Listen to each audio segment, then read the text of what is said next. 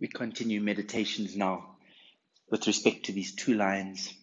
May all beings have happiness and all the causes of happiness, and may they be free from suffering and all the causes of suffering. This is a wish for every single sentient being. They wish to have happiness and they don't wish to suffer.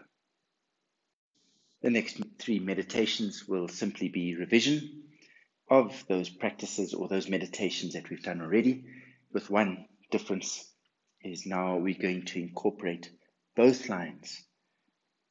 For instance, that first meditation where we had, may I, now we're going to do, may I have happiness and all the causes of happiness.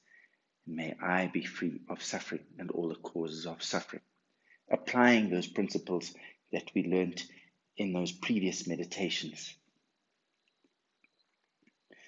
And then we will do the same for May you have happiness and all the causes of happiness, and may you be free of suffering and all the causes of suffering. And then may we have happiness and all the causes of happiness, and may we be free of suffering and all the causes of suffering.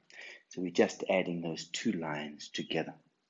And then when we finish these, these revision meditations, then we will start expanding this meditation to more and more beings.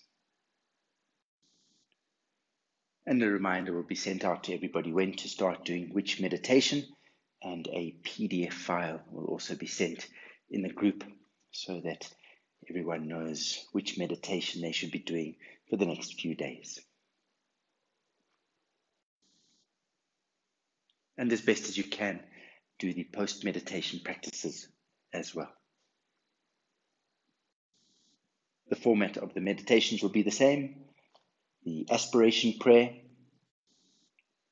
three minutes of open awareness, the meditation as mentioned. For five minutes, and then two minutes of open awareness again, and then a dedication.